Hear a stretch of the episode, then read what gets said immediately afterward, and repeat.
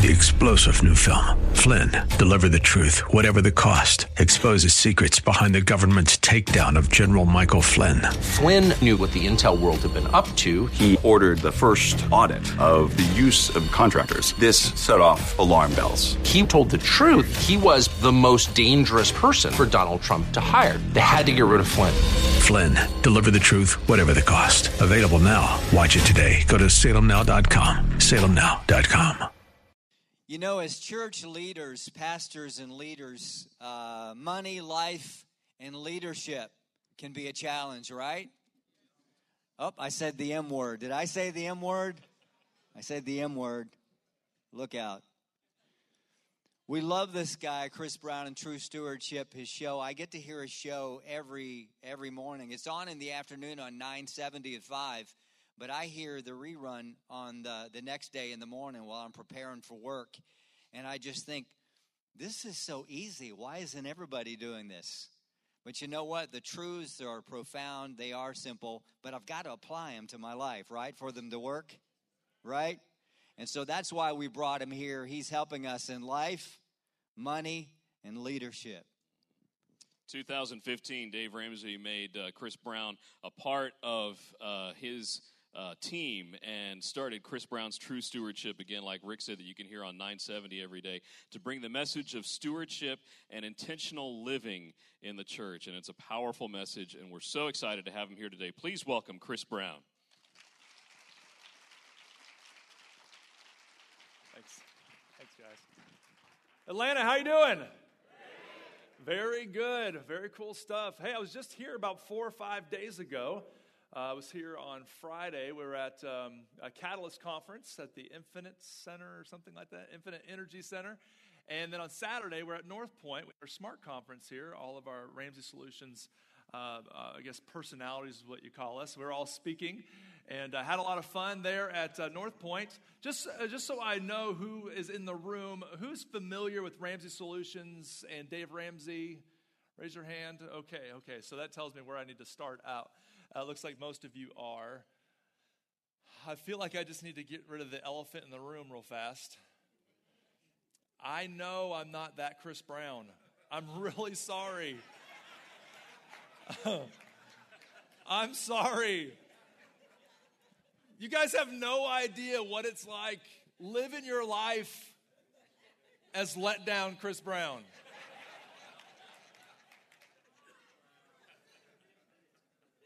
Got into the hotel last night and this girl behind the desk was all giddy and excited. She had all these registrations all out.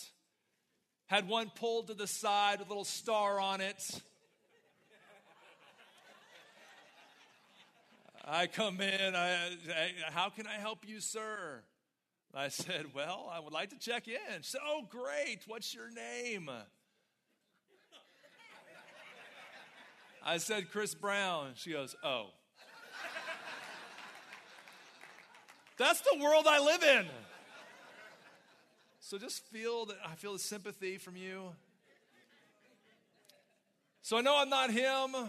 There'll be no rapping, no singing, no dancing. I can promise you I'm nicer to Rihanna.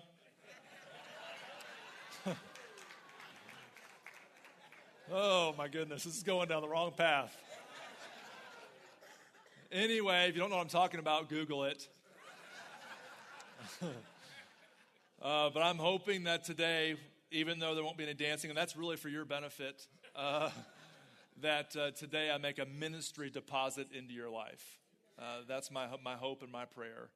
As we get started, I want you to know a little bit about the lens that I see ministry through. I think that's important that you know where I'm coming from.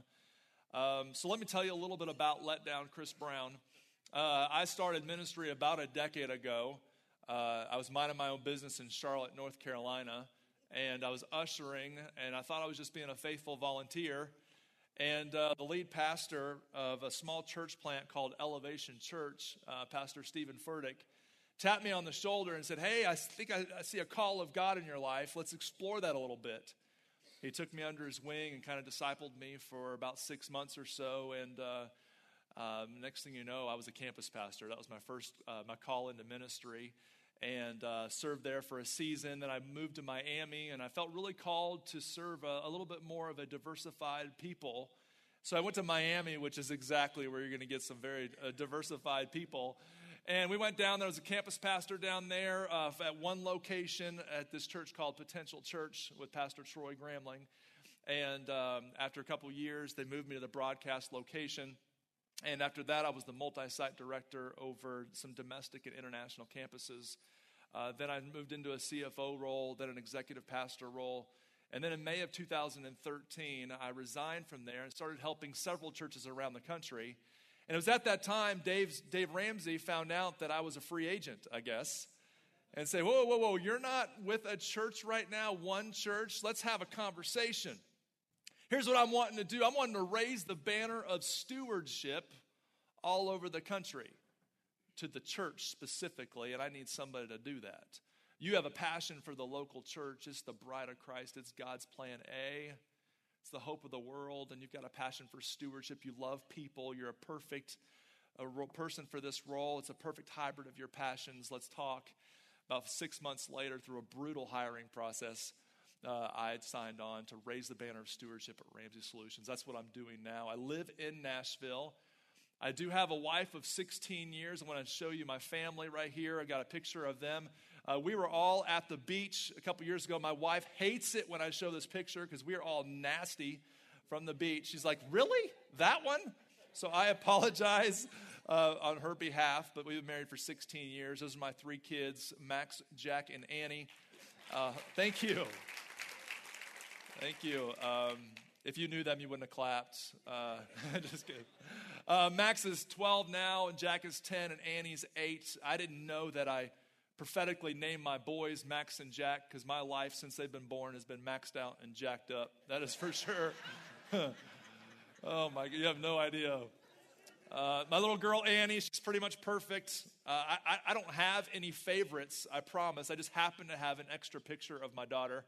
And. Uh, that's my little girl, right? Uh, yeah, I'm like, dang, you should see her mom. You know what I'm saying? that girl right there, I tell you, whenever she goes to date one day, I'm saying like age 46 or so, like no loser's gonna step into my house. It'll be like target practice going on, you know? But that's a little bit about my family, and uh, we had a latest addition to our family last Christmas. I went 38 years of my life with no pets. So, my kids have never had a pet, and so last Christmas we got a little puppy that a year later now is 60 something pounds, and he's not a puppy anymore.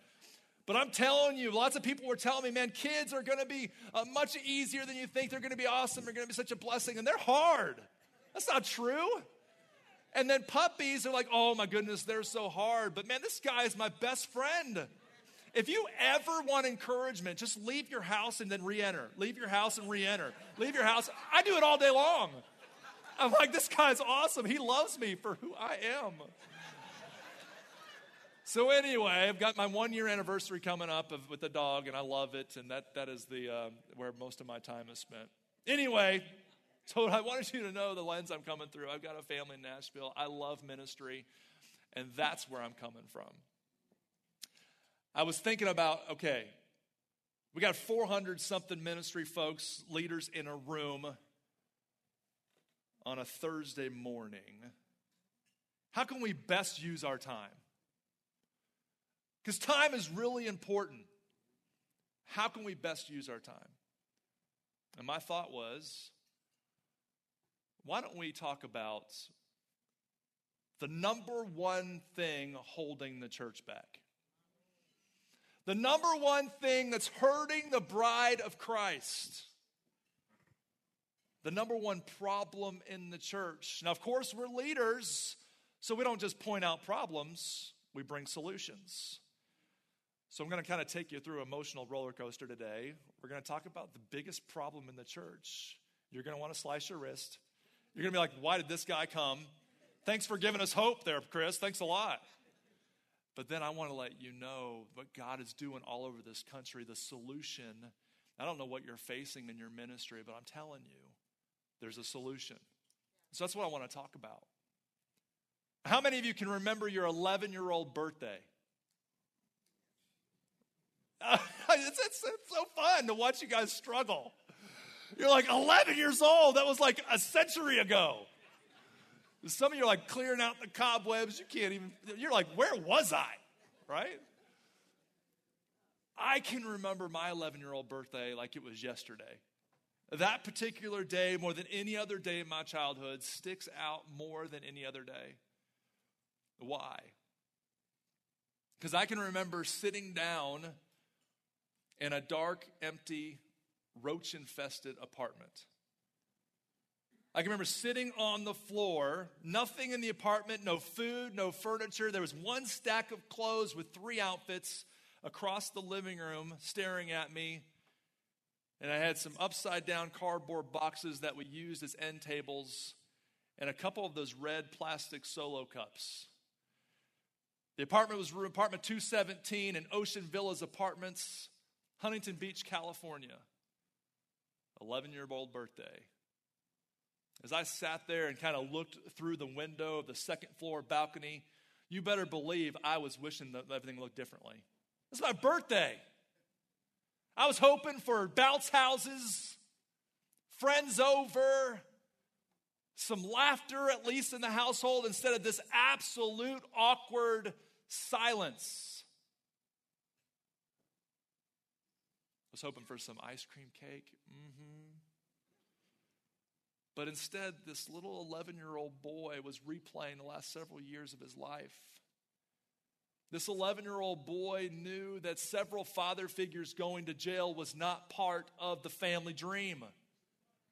This 11 year old boy knew that night after night spent living in abuse shelters, sleeping in the back seat of a 1979 Dodge Diplomat, that wasn't part of the dream either. Weeks at a time, sleeping underneath a bridge right there at Edwards and Warner. Uh, last year, I was speaking at an event called Catalyst, which they have here in Atlanta also, but I was out there in Southern California. 27 years later, I went back to that bridge and took a look. And I took a picture. Here's the actual bridge that I slept under for weeks at a time using my backpack as a pillow. The only thing that's different, it looks exactly the way it looked when I was there. The only difference is that the water level was a little bit higher when I was there. Corner of Edwards and Warner, we'd wake up to the sound of cars going over the bridge. Traffic would pick up and it would go, and that would be my alarm clock. I would know to wake up and walk to school. I knew that all this violence in the home was not part of the dream. So I sat there, I'm thinking through all the years of disappointment, all the years of pain, and I turned my attention towards the kitchen. Kitchen's empty. I still remember those chipped brown formica countertops. Nothing on top of them. Uh, no can openers, no coffee makers. cupboards were open, I remember that, but there was no paper products, there was no canned goods, there was no dishes. The only thing in the kitchen was my mom. And she was my hero. Single mom trying to make ends meet, working several jobs. She had a pad of paper in her hand and she had a pencil. But I remember she wasn't writing anything because I don't think she had anything to write. She didn't have a plan. She didn't have any kind of dreams, any hopes. She had nothing. The only other thing that was on the countertops was a bag of cocaine that my dad had just dropped off as child support. So there's the image. That's exactly what I remember my 11 year old birthday, and that's where what I'm going to talk about today was born. That's where the passion was born because I had two major realizations that day. The first one was is this is jacked up. This is not normal. I'm 11 years old, but I know this is not normal. The other realization was I'm never doing this to my family. I'm never doing this to my family. It stops here. I went through middle school, I went through high school. I have absolutely no idea how I did, just the grace of God. As I went through middle school and high school, you know what I did? I drowned myself in sports. It was a great distraction. I wanted to be away from home so bad, if there even was a home. So I would be the first one at practice, last one to leave, and I would work harder than anyone else because I wanted to make, I wanted to make sure that a, a, a father figure would believe in me and love me. And so I would work harder than anyone else, trying to get the coach's attention. Well, if you do that for long enough, a horrible athlete turns into something good. I worked harder than everyone else. I was the first one there, last one to leave. And I'm telling you, all the repetitions, all the muscle memory turned out pretty good. And I'm like, well, shoot, I'm pretty good. And so I got a scholarship to go to college. I didn't know anything about what being a Christian was. What in the world is that? But a Christian college wanted to pay me to play baseball. And I'm like, I'll be a Christian for that. Hello, right? You're going to pay me 50 grand to be a Christian. I'll be a Christian, right? Duh. Good economic sense. I'm a finance guy. A month into college, I accepted Jesus. Changed my life forever. I didn't know what I was doing. He did. Yeah. All the songs we just sang about, they're true. I've experienced it in my own life. I know you have too. God is good. So I accepted Jesus in my first year of college. And then what happens after you accept Jesus? The Bible says that we accept the Holy Spirit. I expect the Holy Spirit in my life. My wife, Holly, becomes my bride. It's my cheesy Christian joke for you today. So I got the Holy Spirit. We get married. We graduate. We start our adult life off. Of course, we know everything. Why? Because we're 22. We start off life, and I'm telling you, we got two great jobs we're living on way less than we earn. I know it's funny, it's weird. But we live way less than we earned, and we're living on 40% of our income. And we're stacking money away, and we're like, dang, we're good. This adult stuff, why is this even hard? What do y'all, what's wrong with y'all, right? Now, why in the world did we even know how to do that? Because when that little boy was sitting in that apartment, I had one possession. When you're moving around from abuse shelter to abuse shelter in a 1979 Dodge Diplomat, you can't have a whole lot of things. I had one toy. I had not a Sony Discman. I'm going more vintage than that. I had a Sony Walkman. All snap, right? Raise your hand, remember it? Oh, stay with me here. The Yellow Sport Edition. What's up? Yes? In my mind, I was Zach Morris, baby. I was like, Bayside High. Uh, Kelly Kapowski ain't got nothing. Anyway, Google it. Google it. You owe it to yourself. Saved by the Bell reruns will change your life. I have no idea where all that came from. Anyway, I had a Sony Walkman. And I didn't I couldn't buy tapes. So, what's left if you don't have tapes? Radio? Alan, radio? What? This little boy was listening to the radio, and I, for me, I wasn't really a music guy. I was starving for life instruction. Mom was working four jobs. I had no dad. I'm, what is life about? So, the radio. My dads raised me on the radio. You want to know about my dads? My dads, here they are James Dobson,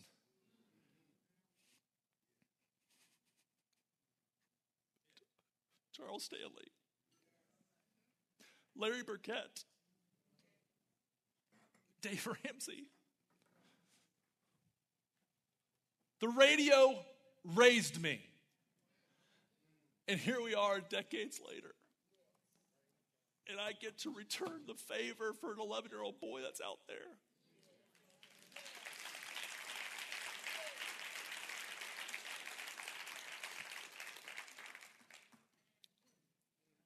So you get wisdom, and we get frustrated because it doesn't make us perfect. We still have flesh. I'm kicking tail. I'm telling you, I'm saving a bunch of money. And then I, by myself, not my Proverbs 31 wife, but me by myself, I said, hey, why don't I um, use this cash and I'll buy a house and then I'll sell it and I'll make a profit? It's called flipping back and now, we had no idea what it was called then, but I'm like, why don't I do that? I did. Guess what? $30,000. That's right. I bought a house. Three months later, I sold it and I made 30 G's. And I'm like, y'all don't know what you're doing. I'm brilliant. And so I'm like, why don't I do that again? So I did it again. And I did it again. I'm telling you, my strut was on. I mean, I'm bowing up. I'm thinking I'm the man. Pride is building up. Pride is building up. What does the Bible say about pride? It comes before the fall, right? Well, I said, why would I want to flip one house at a time when I can flip eight at a time? Right? Duh, basic math. Why would you make 30 grand when you make 240? So I walked down to a mortgage office and I borrowed a million dollars. The year 2007. Yeah. Thanks a lot. Here I am thinking you're with me. You're laughing at me. Still a little too soon. I paid almost 10 grand a month on eight vacant homes for the next 36 months. Because that recession hit I couldn't buy, I couldn't, I couldn't sell it. I, I couldn't sell these homes and I couldn't rent them out. Until January of 2011, I walked into a filled courtroom. I looked a trustee in the eye and I said, Here's my situation. She goes, Honey, you have absolutely no solution. You've got to file bankruptcy. January 2011, I filed bankruptcy. My biggest memory of that day was not that filled courtroom and the embarrassment I felt. My biggest memory of that day was before I even got to the courtroom. When I looked in my bathroom mirror, you know what I saw? That same look of hopelessness I saw on my mom's face. Here I was decades later. I said I would never do this to my family. And I did it to my family. It looks different, but I did it to my family. Why do I tell you all that? Chris, that's a long, stinking intro, right? I tell you that for a lot of reasons because one, the Bible says hope deferred makes the heart sick. And I know there's people in this room right now, just because you're a pastor and you're a leader doesn't mean you have finan- don't have financial stress. I want to let you know that my wife and I have clawed back, gone back to God's way of handling money. We've been doing things right ever since, and we find ourselves in a good financial position again. I just want you to know wherever you're at in your financial situation, there is hope.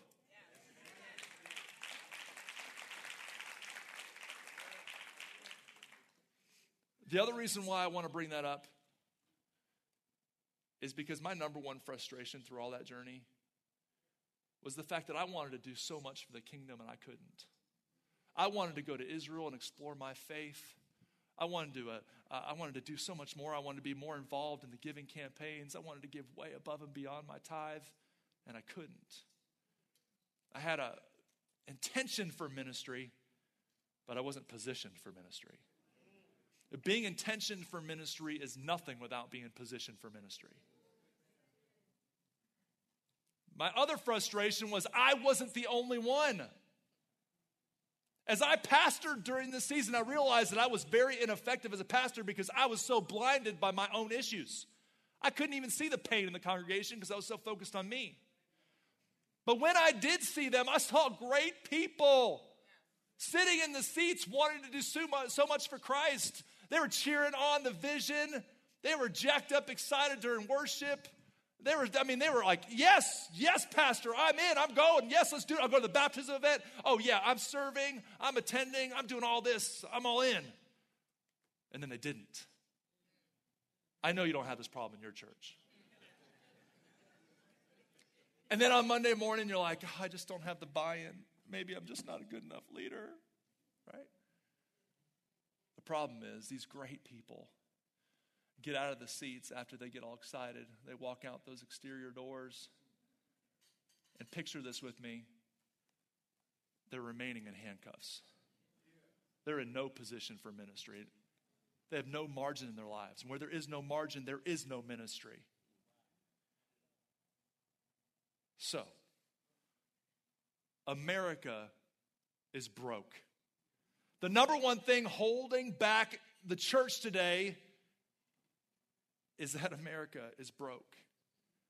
So, I want to tell you a little bit about the finances in America and the giving in America and kind of take you down into that hole where you really want to slice your wrist. You're like, oh, Chris, thank you so much for that. Right? The bottom line is 70% of America is living paycheck to paycheck. 70, not 17. That's regardless of salary. That doesn't mean not without a job. That means people who actually have a paycheck are living paycheck. What does that mean, Chris? That means if a paycheck doesn't show up, there's an issue. That means when the bucket comes by and there's 150 bucks to go for the light bill or 150 bucks to go to towards tithe, the light bill's getting it. But it's not a light bill issue, it's the $400 car payment that's the issue. 70. 88% is living broke or worse because there's another 18% that are facing bankruptcy or they're in the middle of it. America's spending $1.26 for every $1 that they earn. One third of American adults are currently in the debt collection process as I talk right now. The average student has graduated from college with $37,000 in student loans. That's how they're starting their adult life. The number one cause of divorce in America is money fights and money problems. Chris, you're so encouraging.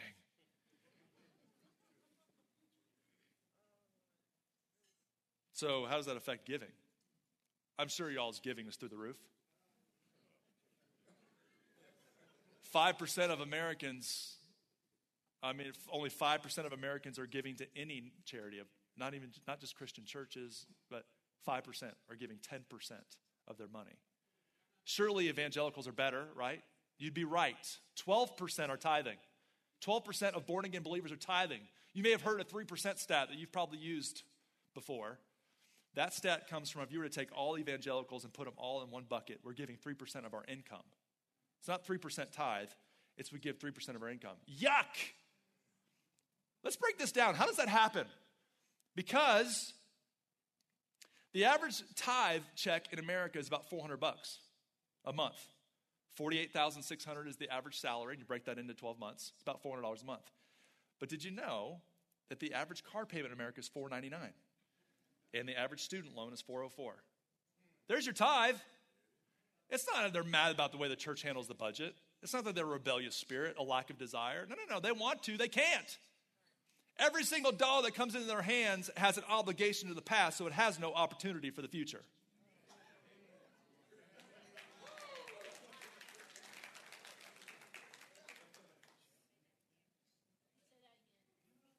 Every dollar that comes into their hand has an obligation to the past, so it doesn't have an opportunity to the future.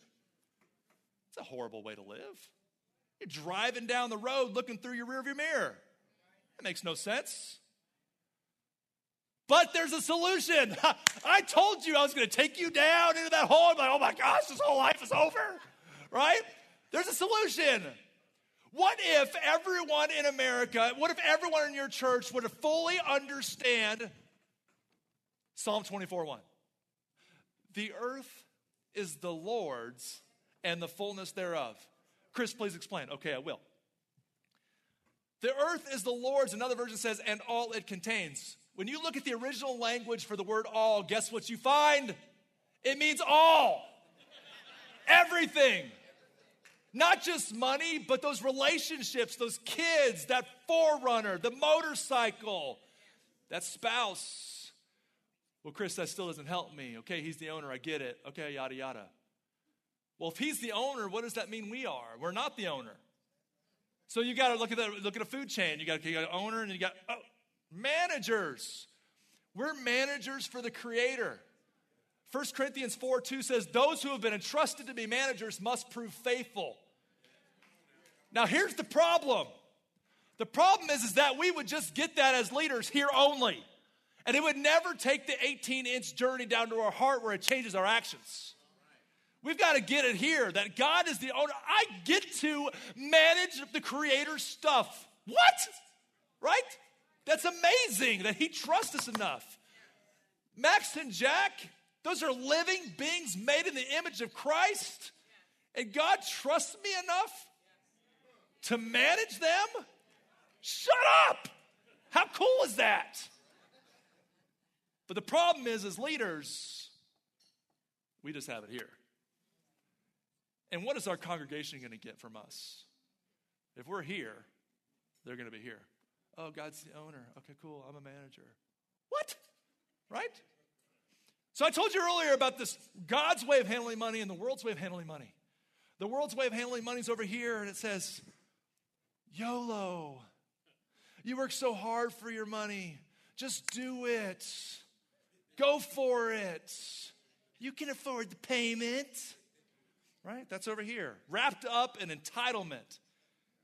That's not just the millennials, they just don't know how to cover it up.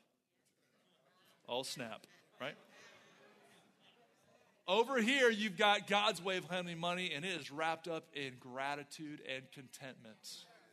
Contentment not meaning a lack of ambition or apathy, but a peace. Contentment is not standing still, it's a condition of the heart while you're moving forward. That's a big difference. When you do life that way, then you can be a faithful manager, not just once, but you can live a lifestyle of faithful managing because you can't just change the action. You know this with your kids. You can't just say, stop that. when you ain't around, they're leaving that door wide open. They ain't brushing their teeth when they do a sleepover, right? You've got to change a belief system that leads to a different set of actions, which leads to a different set of results. So here's what we see God doing. Here's the solution we're changing a belief system. We're raising the banner of stewardship in people's lives. We're realizing, oh my goodness, that God's the owner, I'm the manager. And so there's this call to stewardship that says managing God's blessings, God's way for God's glory. And so when you think about your life and you think about finances in general, the number one thing holding the church back, you think, okay, how do you handle your finances? Well, first of all, you got to have a stinking plan. Proverbs 29 18 says, Where there is no vision, the people perish. And that's many people don't have a vision for their quarter, for their month. They get the 25th of the month and, oh, shoot, I don't have any more money. What do you do? Swipe, swipe, swipe. Zig Ziglar says it best if you aim at nothing, you hit it every time. Proverbs 29 18, Where there is no vision, the people perish. Luke 14 28, God, Jesus said, Hey, who would ever build a tower, not sit down first and count the cost? Just dumb, right? That's the Chris Brown version let down Chris Brown version. Oh, what do you think about um, saving? Saving, are we supposed to do that? Yes, but it's not about saving. It's deeper than that. It's about being a faithful manager. The Bible says in Proverbs 21 20, in the house of the wise is choice food and oil, but fools gulp it all down. Oh, what about debt? We, oh, oh, snap, did he just go there? It's not a salvation issue, it's a wisdom issue. Proverbs 22 7 says the borrower is enslaved to the lender, and our church is enslaved. Romans 13, 8 says, Oh, no man anything except for the debt to love one another. So, how do we get out of debt? Proverbs 6, 5, it's right there. Free yourself like a gazelle from the hand of the hunter. You can't pet your debt. You can fall into debt, but you can't fall out. You got to attack that junk. Get it out of here. And what about investing? What, what, what, are we supposed to do that? It's right there in the Bible. Proverbs 13, 22, that a good man leaves an inheritance to his children's children. You come to giving and they hear this passage about cheerful giver. What? Like, I can't be a cheerful giver. There's no way. Do you know my condition financially? I can't be, that's why they can't be a cheerful giver, because they're like, that doesn't even make sense, because I can't pay for all my obligations. Here's the big danger in all this is that you think it's just a stat 70%, 88%, blah, blah, blah, whatever, no big deal. So let's do this. Why don't we do this? One, two, three, four, five, six, seven, eight, nine. You nine, all the nine tables in this corner, okay? You guys get it? Three, three, three, nine. You guys stay seated, okay? The rest of the room stand up.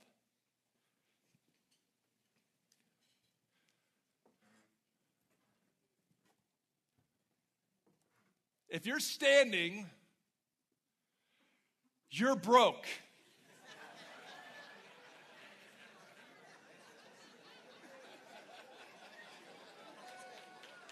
hey, hey, don't be judging them. It's just an illustration. They're like, that's right. Dang, get your act together, right? 88%. When you're casting vision, like, yeah, we're doing it. We're taking that next hill. We're launching that campus. We're going to do this mission effort. We're going, we're doing it. I want you to visualize this right here is what you're looking at.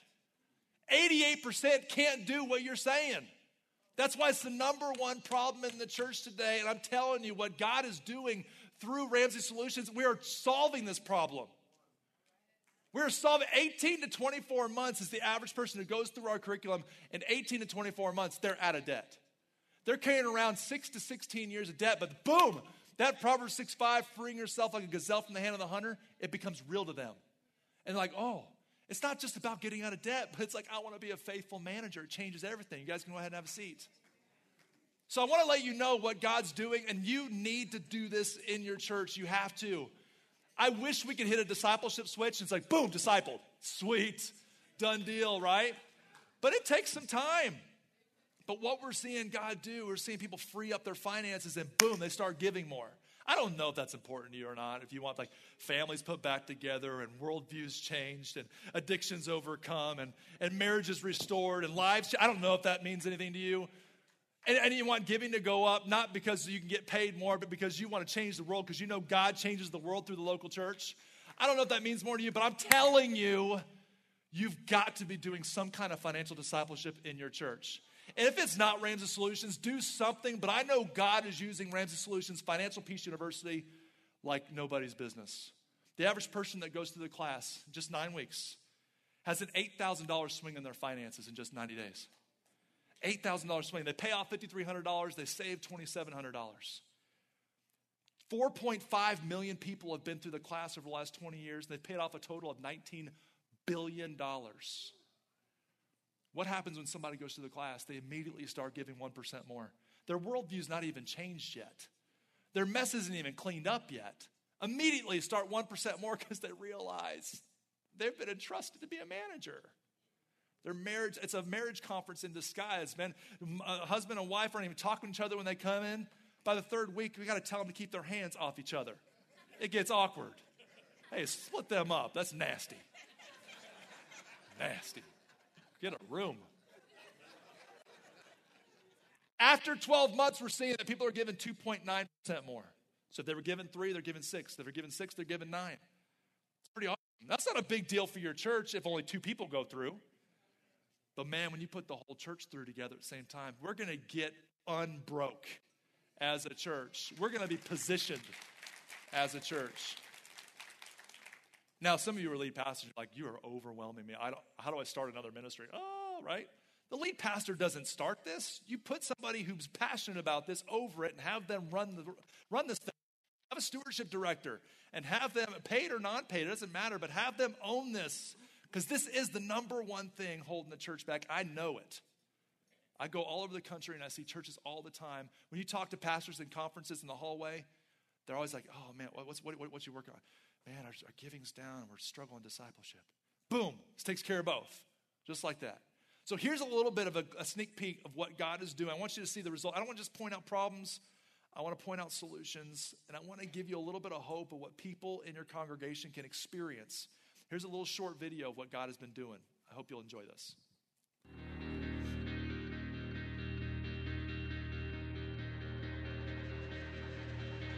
Well, uh, I used to be a bank robber, and I served some time in prison. And uh, yes, sir. My dad thinks I'm here to scream. I'm debt free for my school loan debt. That was actually the first time I became debt free. I'm actually here to tell my dad that I have paid off my mortgage. Wow! Look at Dad! it was a Saturday night, four days before Christmas, when the house burned. It's devastating. We felt like we lost everything when our house burned down. Whoa, you must have sold something. What'd you sell? Uh, I sold the house. Okay. Well, I'm homeless right now, but I'm okay with it. Uh, I made it up to about his the rear tire of his car, his truck, and uh, he opened up his car door and got out. He already had the gun in his hand and was turning towards me and started shooting. My husband was diagnosed with a brain tumor in 2008, a year and a half into our marriage. Wow. I grew up an atheist and, and just wasn't, I just wanted to support her. And then we went there, and like I said, we found an unbelievable pastor, totally changed my views on, on everything. The last thing I paid off was the restitution. That was actually just Friday down in the courthouse in uh, downtown Dallas at the federal building down there. I, I don't want to exaggerate, but to say that it's the same as the day that I got out of prison is how I felt when I got in the button and I pushed one on the elevator to get out of that place and I was done. And that was it, man. My past was in the past and I didn't know anybody anymore. And that was it. the end of it. I love it.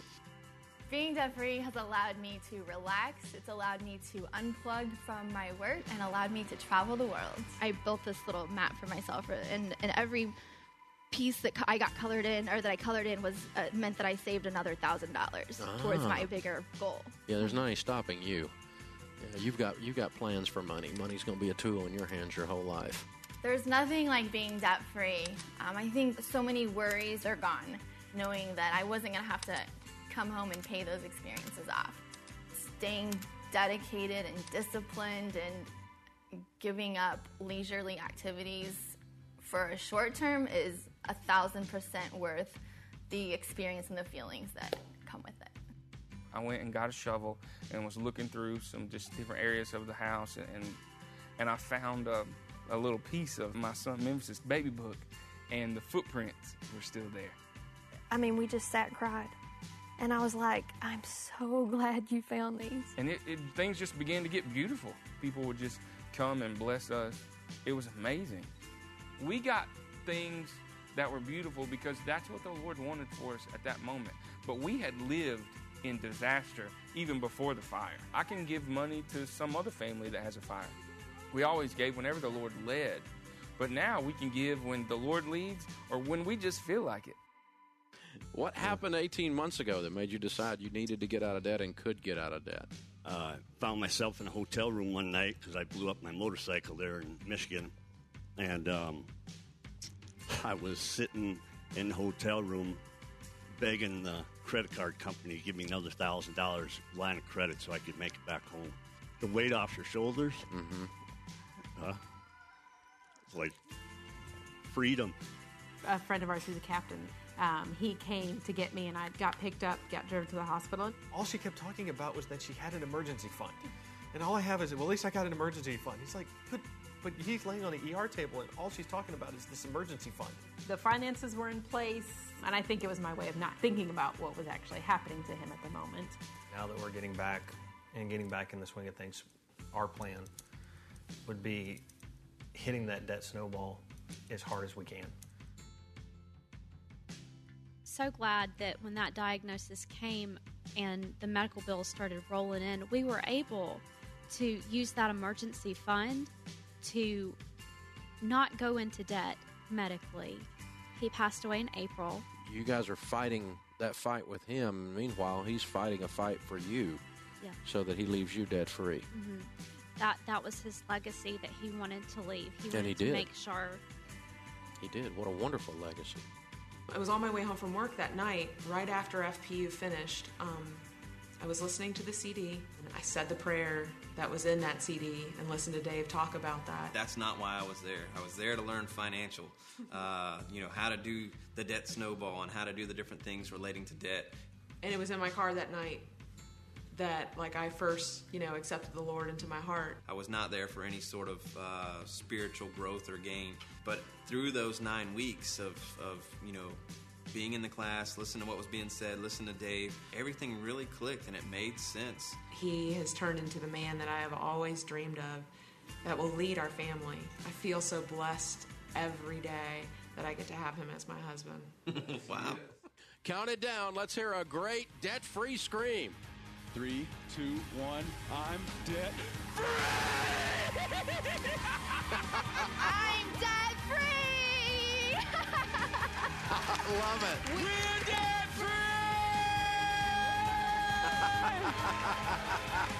I'm debt free!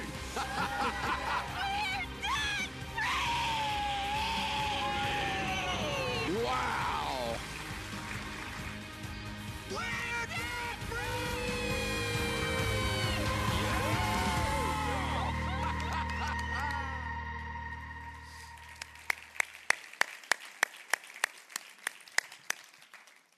What would happen if the people of God were in a position to serve the kingdom of God? What would happen if they were in a good position? Here's what we want to do today we wanted to give you some value. I wanted to deposit something into your life and uh, also want to give away some goodies. Now, some of you guys have already gotten these. I saw the line when I walked in, and so you guys are ahead of the curve, overachievers, if you will.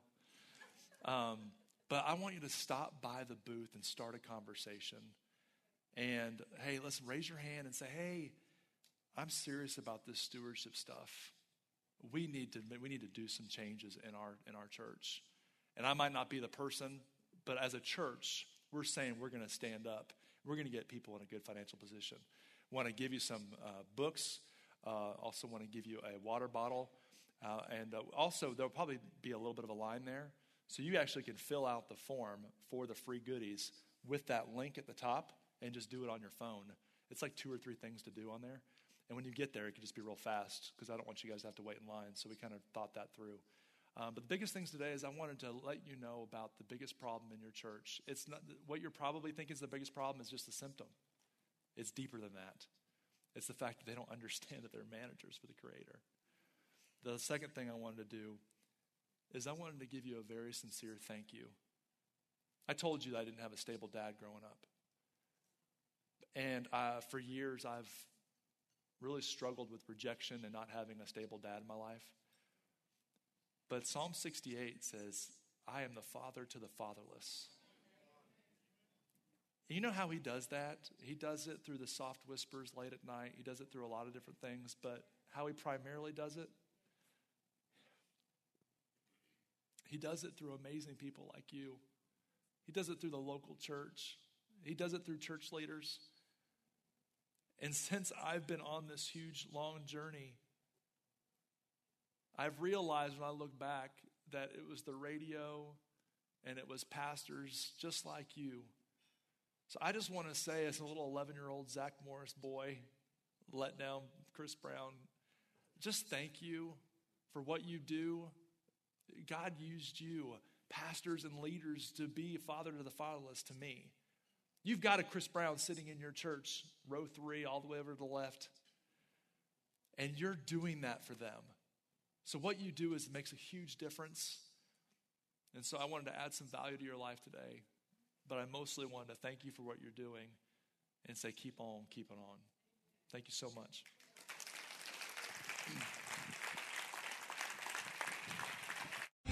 Three star general Michael J. Flynn, head of the Pentagon Intelligence Agency, knew all the government's dirty secrets. He was one of the most respected generals in the military. Flynn knew what the intel world had been up to, he understood its funding. He ordered the first audit of the use of contractors. This set off alarm bells.